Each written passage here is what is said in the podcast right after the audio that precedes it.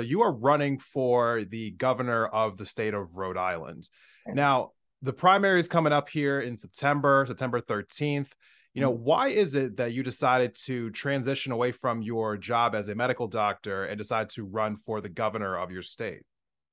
Yeah, no, thank you for the question. You know, I um, prior to this, I was primarily working at the intersection of clinical operations and technology. So I wasn't cur- currently practicing. Um, my most recent work was in contact tracing and helping deploy a new vaccination system.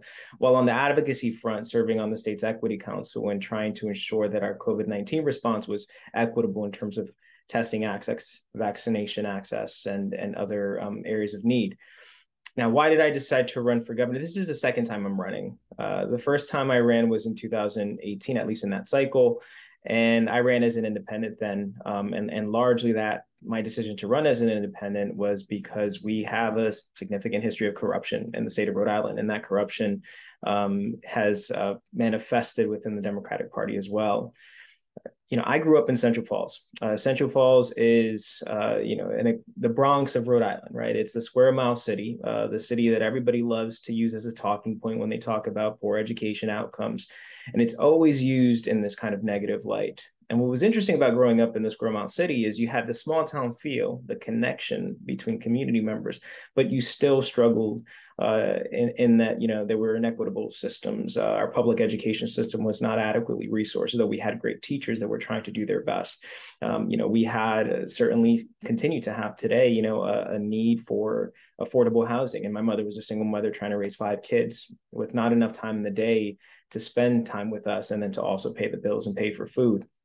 So just kind of going through that journey that personal journey through central falls and then continuing to hear people talk about us in ways in which we become this kind of stereotype. You know for me it was always a question as to like why? Like why is the system designed in this way you know why is my father who's been struggling with addiction not able to get the services and help that he needs to get out of that addiction? You know why are we seeing that even though we're a small community even though my coach was a police officer i'm still seeing police officers stop in the street and pick fights with kids? Why were all these things happening?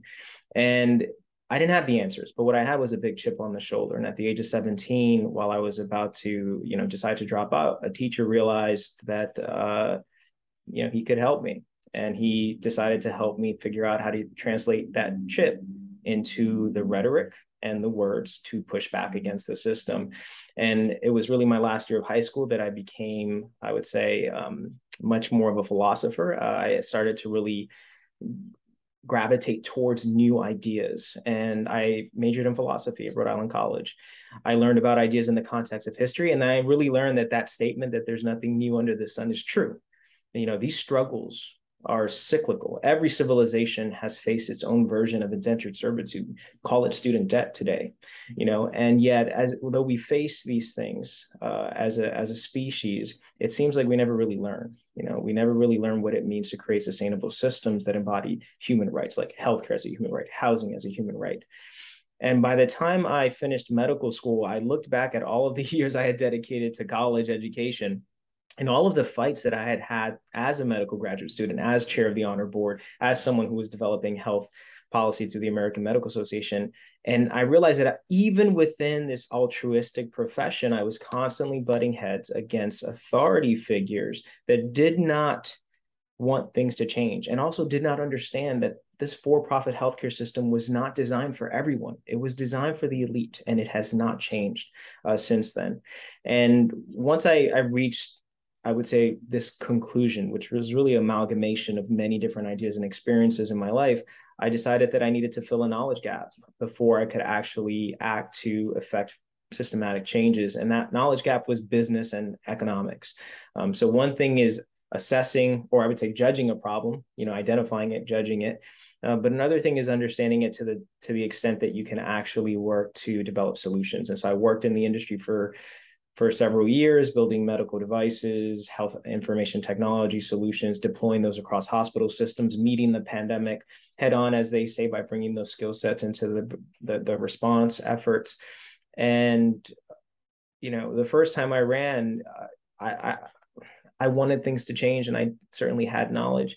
I don't think that I really understood what the fight was in its entirety. I, I, knew that policy and these political figures would catalyze change, and I knew that there was corruption that I was pushing back against. But I didn't understand the extent of how these institutions were like being kept as they are, not solely by politicians, but also by corporations, right? That access subsidies and that benefit from certain politicians being in office, and by a political base that is relatively small compared to the number of people that are completely disenfranchised from the political process altogether. So I it took a race as an independent to to really stand outside completely of everything and to see it for what it was. And once COVID hit, and we, you know, and I saw that uh, in the worst case scenario, the world was not prepared for what we're currently facing today. I just decided that rather than than run as an independent again, despite the why of why I did that, um, that I would face Goliath head on. And in Rhode Island, Goliath is a very conservative Democratic Party with mm. dinosaurs that do not want to leave office, uh, but instead just want to build a legacy because some for some reason or other having your name on a cement block on the ground is more important than making sure that kids have free lunches. I mean it seems like you're you're painting a picture of kind of like a, a, bleak entrenchment of power in the states.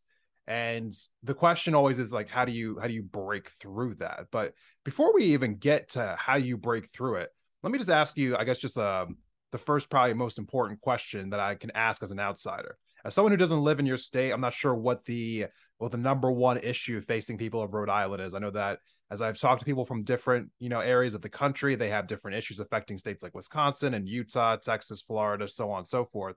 What is the number one issue facing Rhode Island? And if you were elected, how would you address it? Yeah, what is the number one issue facing the world? I mean, it's healthcare.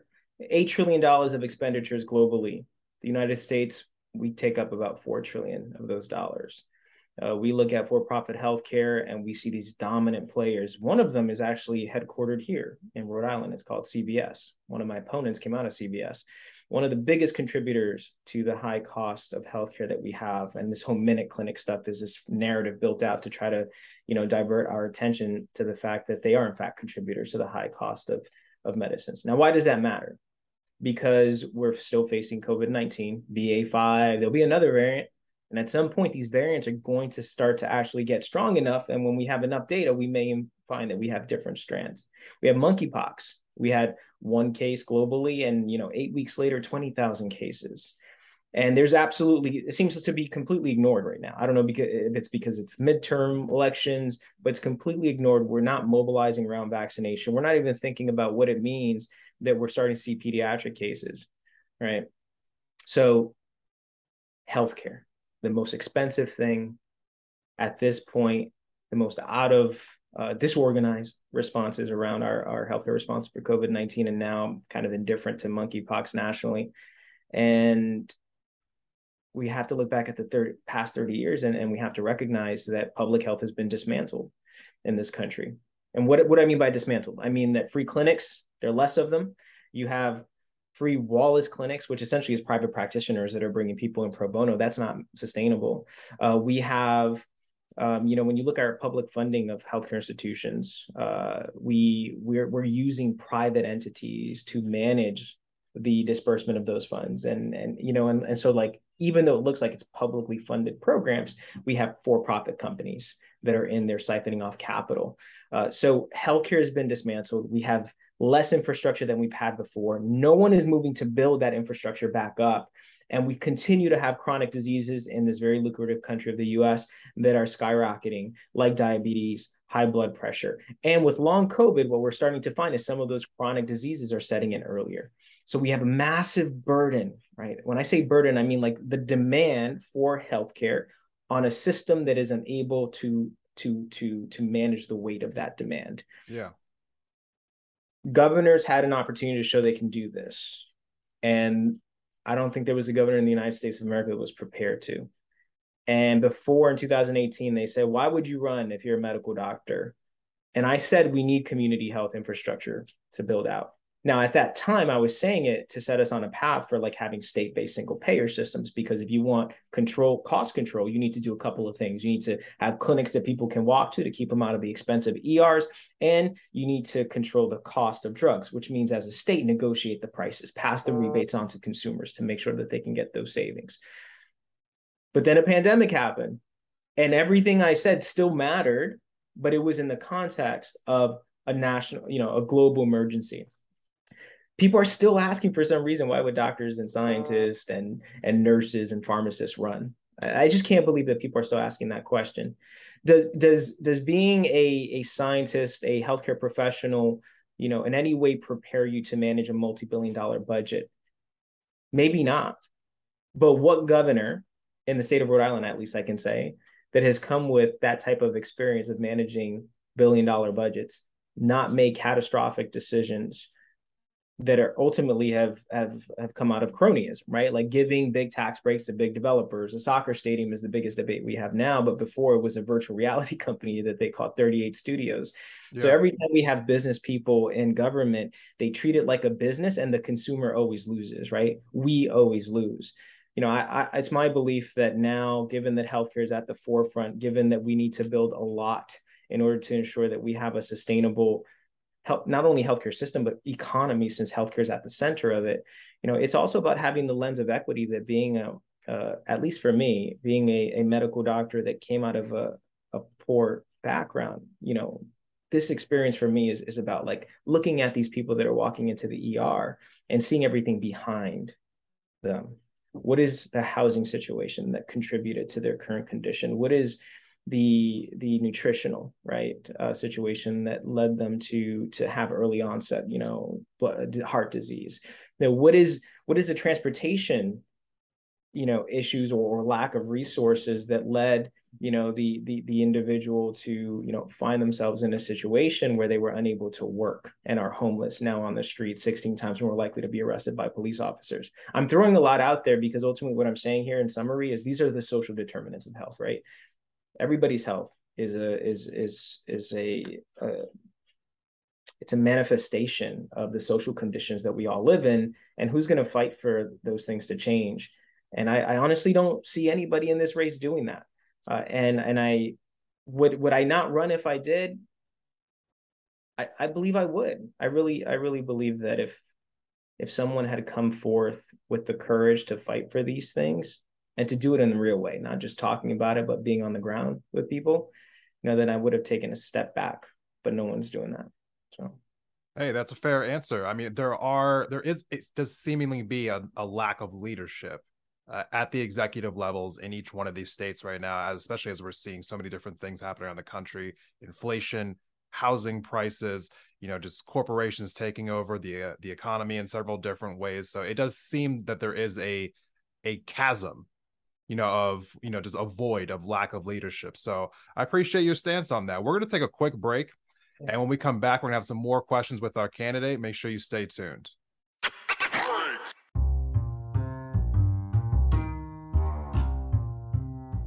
Betty's Divine is a locally owned boutique on the magnificent Hip Strip in downtown Missoula, Montana, that has been a fixture in the Mountain West since 2005. We have a fondness for vintage inspired clothing, shoes, and accessories for humans, as well as the real deal found in our vintage department, Divine Trash. Betty's Divine presents a snapshot of Northwest styles with an emphasis on street, skate, surf, and rock and roll culture, as well as Americana classics. Alongside a radical selection of clothing, Betty's Divine offers a damn fine array of shoes, jewelry, records, and accessories to satisfy any taste, whatever your age or vibe. You can count on us to prioritize financial, social, and environmental responsibility without sacrificing the look. Visitors enjoy a lovely atmosphere, dreamy tunes, and the best customer service in the West. And you can shop us online at bettysdivine.com.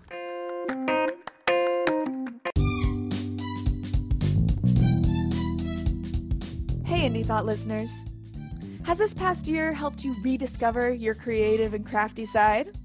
Well, then you're going to love our sponsor for today's episode. Bathing Beauties Beads is a full service bead shop in the heart of downtown Missoula. Whether it's seed beads, semi precious stones, vintage beads, or just materials to make a project, they have something for every person and every price range. Not from Missoula? Don't worry. They have an extensive online store and they will ship directly to you. Whether you're a beginner or a pro, they'll welcome you and help you make your next project a reality. You can find them online at Bathing Beauties Beads on Instagram and Facebook or at bathingbeautiesbeads.com. And don't forget to use offer code Independent Thought at checkout to save 15% on your order.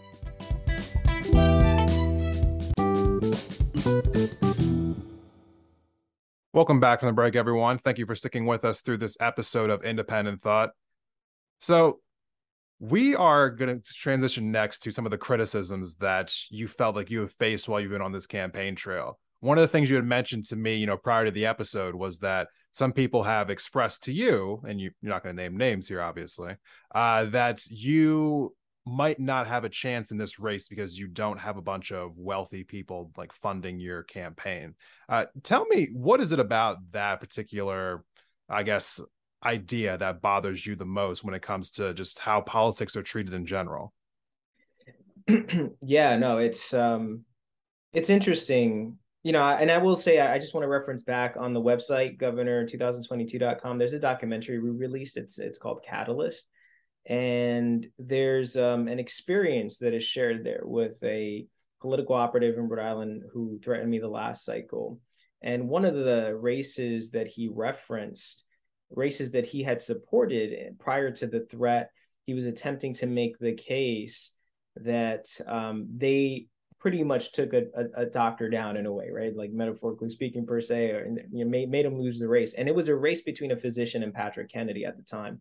Now, party dynamics aside, the point of of of his reference uh, in terms of the work that he had done with others as an operative was was mostly to say we had someone with a, a lot of wealth against someone with a lot of experience, and wealth won. And then the threat came after. So I'd encourage everyone to check the documentary out. But where I'm at, just like a real answer here, straight up, is everybody says they want change. Like politics in America, electoral politics, working families party, you know, progressive, um, various progressive networks and cooperatives, d- different gangs. Everybody says they want change. And 501c4s in Rhode Island have been staying out of the governor's race because strategically they're going for the wins at the local level. Right? That that's the dynamic. So when I get feedback, and and I appreciate all the feedback, you know, I, I take it for what it is. Uh, you know, and I'm hearing people say, you know, you you're showing that you're doing the work, you're showing that you have the vision, the courage, and especially in, in, in certain areas, one of the most important areas, healthcare, the experience. But and then the but, right? And and the but is like, but the funding, and so viability and funding become like these synonymous like terms in, in politics. And my question is to myself after I hear these conversations, at some point you kind of get exhausted and, and, and, and dragging it out, but it's like, so we're supposed to sell out. So, so we're supposed to take thousand dollars because that's the limit in Rhode Island. Thousand dollars from as many wealthy people as we can and promise things that we have no right promising, and then work the next four years to do the minimal amount of good, but then keep all these promises to these wealthy developers, these real estate developers, these soccer stadium developers, in the past in Rhode Island, these these virtual reality developers, or or the next company to bid for a casino if you think about the Carcieri administration Rhode Island, like take all this money and somehow we're supposed to do the right thing. And then you speak to political operatives and they say, well, campaigning's one thing, governing's another. I actually heard that at a at a recent endorsement, and it was a it was a it was a union endorsement. And someone asked the question, you know, and it was it was just interesting to me that that person was trying to frame the campaign as being an indication of leadership and then created an argument that the campaign, the indicator for leadership was fundraising. how do we fight for working families in this country? How do we fight for the working and the working poor? The working poor, the people who are always behind on the bills. Yeah. Most that have any more than $20,000 of debt, you can pretty much say that they're cash poor. So, how do we fight for them and then do so after taking thousands of dollars from wealthy donors that have interest that are not change? Let's be clear like people that are making money in this economic state. I'm not talking about capitalism. I'm saying that even if you accept the premise of capitalism as it stands today, why would people that are profiting from the systems today want any form of change? And then the politicians that want this office as a stepping stone, why would they sacrifice the next step? And that is also the problem with politicians. It's not just the money they take, it's that it's the treatment of elected offices as vocations. I can respect that there are government roles that are in fact vocations. The people that are never they never receive enough thank yous. The people that keep the state up. The same people in the state of Rhode Island that are being the same people that a pr- proportion of them are being denied Medicaid access to, to to abortion services through the Medicaid program, right? Like this is Rhode Island. This is the interesting part of it that the people that should be thanked, the people that are keeping government afloat, the people that should get more are getting less. And then the elected officials are using these offices to get more. And the people that are propping them up are getting more. So viability and funding is the problem with politics. And I'm not saying that it's going to change. I'm not I'm in any way delusional to think that this interview is going to completely change the world. But what yeah. I do know, what I do know is that if you have the more sophisticated ideas, if your presentation embodies the courage, the punch, and the vision necessary, at some point these levees are going to break. At some point. And I'm not saying that I'm the change agent, but I will catalyze as much as I can. And this is not a, a campaign of messaging, it is a five way split race. 32% of voters were undecided change is never predictable. Like every revolutionary in history, and I, won't even talk about their ideologies because independent of their ideologies, every revolutionary in history did not expect to win. They did not expect for the world to change. And that's part of the problem. So we have all of these fights. We march in the streets. We call for action. But what is the theory of change? Like, if the wall does fall down, if the gates tumble, like, do we have a plan? And unfortunately, in history, what you see is many of the revolutionaries. Let, us bring up the Cape Verdean Islands. Mean, Cabral, right? Like, very, we have a large Cape Verdean population here in Rhode Island. Like, what happened after? There were a lot of uh, Cape Verdeans that were unprepared for the needs that they would have, basic food needs. And that led to a time in which they had to rely on other governments for support, and it delayed their path towards a democracy. So, we do need things to change radically, but we need to have a theory of change in place. And in the state of Rhode Island, given our size, we have an opportunity to show a model for the rest of the country of a state-based single payer system within the next 10 years starting with a completely free community health system that we can fund the infrastructure for through the American Rescue Plan Act dollars right that are coming the 1.1 billion for the state of Rhode Island we have an opportunity in the state of Rhode Island to innovate and expand what we're doing with the blue economy and the green economy, right? So expanding wind, also doing solar rooftops.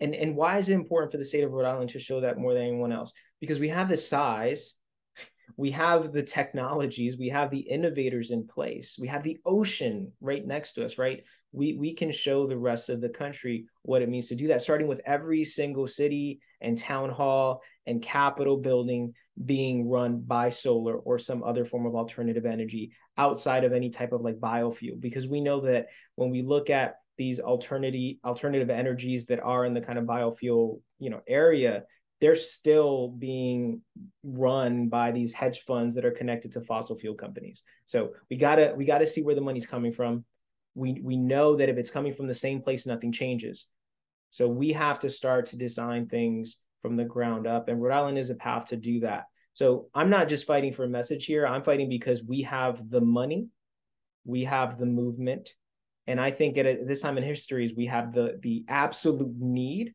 to do something before everything collapses and the people in power who have no plan in place fail us again. Hey, you know, that's beautifully said. And, you know, just as like a reminder, uh, when is the primary and where can people find you at, you know, online if they want to learn more about you and your campaign? Yeah, so the primary is September 13th uh, of, of this year. It's a, it's a big primary. Between now and then, there's a series of forums um, and debates. We're trying our best to make sure we're on the televised debates. I know last election cycle they uh, you know they they kept they kept me off. Uh, this time, hopefully that that changes. On that debate stage, that that's where we win. Uh, and so between now and then, as much as we can fundraise, every dollar that someone donates, literally if it's just if it's a dollar, it's to count. Uh, if you want to learn more about the campaign, you can go to governor2022.com. Let's speak it into existence. On the website, you'll see uh, the you know endorsements. You'll also see the documentary link. Uh, that documentary is really important.